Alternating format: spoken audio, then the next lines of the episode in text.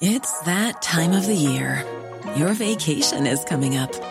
You can already hear the beach waves, feel the warm breeze, relax, and think about work. You really, really want it all to work out while you're away.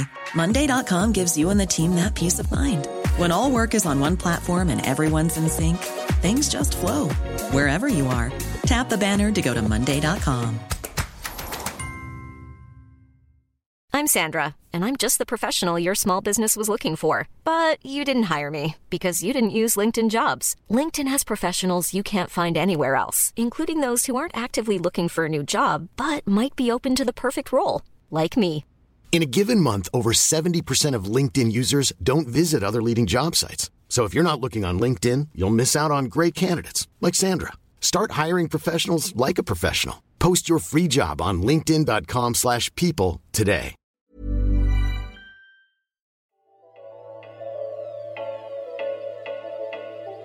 A tech giant takes another step into the healthcare space. We finally hear about some of Haven Healthcare's initiatives, and a healthcare lobbyist explains how disruptors will hit some walls in the form of state regulations. All that and more coming up on this episode of Just Healthcare Daily. It's Monday, November 4th, and I'm Alex Olgin with Just Healthcare Daily, where you get the headlines and health business and policy news in under 10 minutes. The joint health venture Haven Healthcare, formed by JP Morgan Chase, Amazon, and Berkshire Hathaway, is making its first public move. According to Bloomberg, 30,000 employees at JP Morgan in Arizona and Ohio will be offered plans for 2020 by Cigna and Aetna. And Amazon will offer employees plans in four states created by Amazon, Haven, and insurers.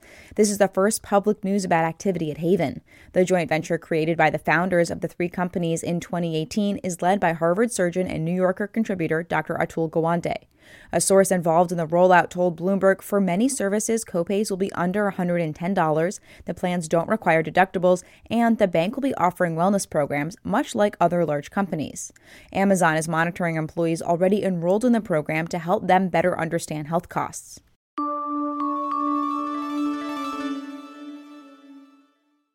After weeks of criticism, Senator Elizabeth Warren released a long, detailed accounting for how she plans to pay for Medicare for All. She promised no middle class taxpayer will pay one penny more in increased taxes.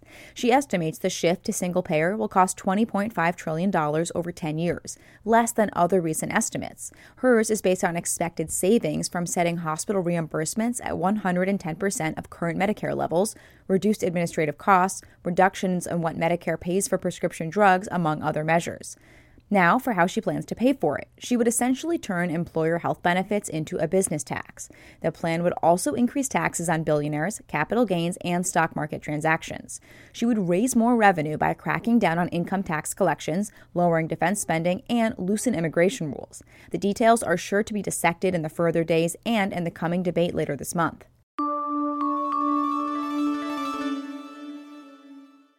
Google parent company Alphabet is taking another step in its growing healthcare portfolio. The company announced it's acquiring Fitbit for $2.1 billion. Fitbit has struggled in recent years after rival Apple launched a step counter plus much more. The Apple Watch accounts for nearly half of the global market for smartwatches, and this puts the two companies in direct competition. The Fitbit announcement comes after Alphabet hired a few major healthcare industry players, signaling it's making serious moves into the industry.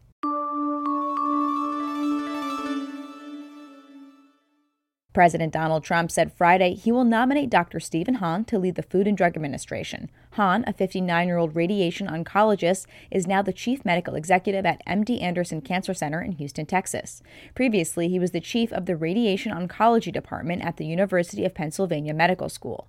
If confirmed, Hahn will be taking the reins of the agency as it grapples with how to regulate e cigarettes and deal with recent deaths linked to vaping. This was one of former Commissioner Scott Gottlieb's main issues. According to STAT, Dr. Brett Giroir, the Assistant Secretary for Health, will become the acting FDA commissioner while the Senate considers Hahn's nomination. It's unclear when the vote will happen.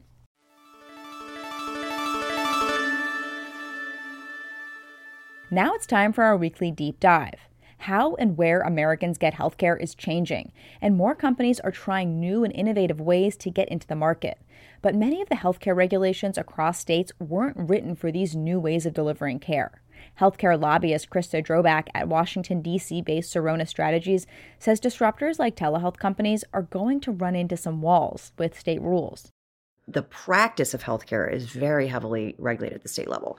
When we're in the federal level, we're talking about reimbursement you know what codes can be reimbursed and but but but the actual permissibility of practices at the state level.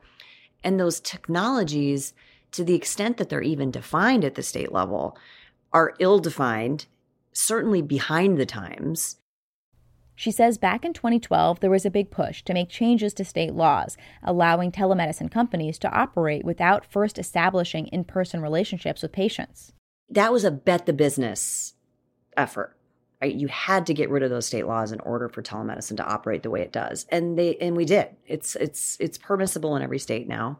And now it's starting to rev up again because if we want to go to the next generation telemedicine, we really want to do what the direction of which the future of healthcare is, which is, you know, triaging by live chat, for example, or um, or crossing crossing state lines to practice or having a retail clinic actually be able to own the practice of medicine. Those kinds of things have to change at the state level. Another thing at the state level right now licensure. But we live in a mobile, connected world, and as Drobac points out, people frequently travel between states or want to see specialists across state lines. In her role with the Alliance for Connected Care, a coalition of medical groups interested in advancing telehealth, she's working to allow clinicians to practice across state lines in a coordinated way we should always be paying attention to where the patient is because if some enforcement action needs to be taken, it's going to be in the state where the patient is located. So, you know, we're keeping all of those things in mind and we're really looking closely at the nursing boards because they have implemented a licensure compact, for example, that's across state lines, nurses can practice. It's a good model.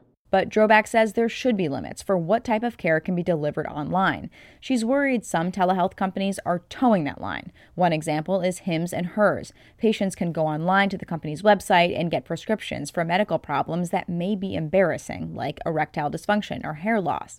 The New York Times wrote about the company and how it was upending doctor and patient relationships earlier this year what worries me about them is their advertising. They they're they're they're saying, "Oh, you have a you know a stressful meeting coming up or a first date coming up and let let us give you this beta blocker. And and and, and high blood pressure medication is a, is a it's heavily regulated and you're supposed to go and get a prescription for it from a doctor. And so i think there could be an outer edge of disruption and to the point where it can be viewed as inappropriate Drobac thinks regulators are going to soon get wind and start cracking down, and she worries about what this will mean for other telehealth companies and their progress. But there are so many good actors in the telehealth marketplace that I I just don't want to start a bunch of investigations when in fact, you know, they're just unnecessary.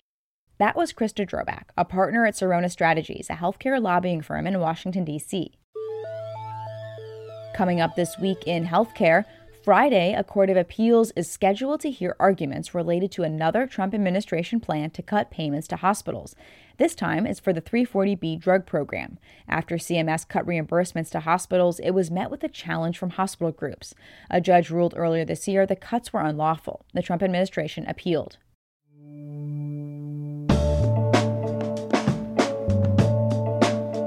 Thanks for listening to Just Healthcare Daily. I'm Alex Olgin. Let us know what you think of the show. Leave us a review or rate us in whichever podcast app you're listening on. And you can check out more insights on healthcare business and policy news on justhealthcare.com. Just Healthcare Daily is an independent production of Just Healthcare.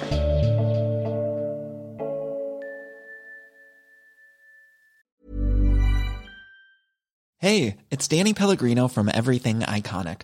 Ready to upgrade your style game without blowing your budget?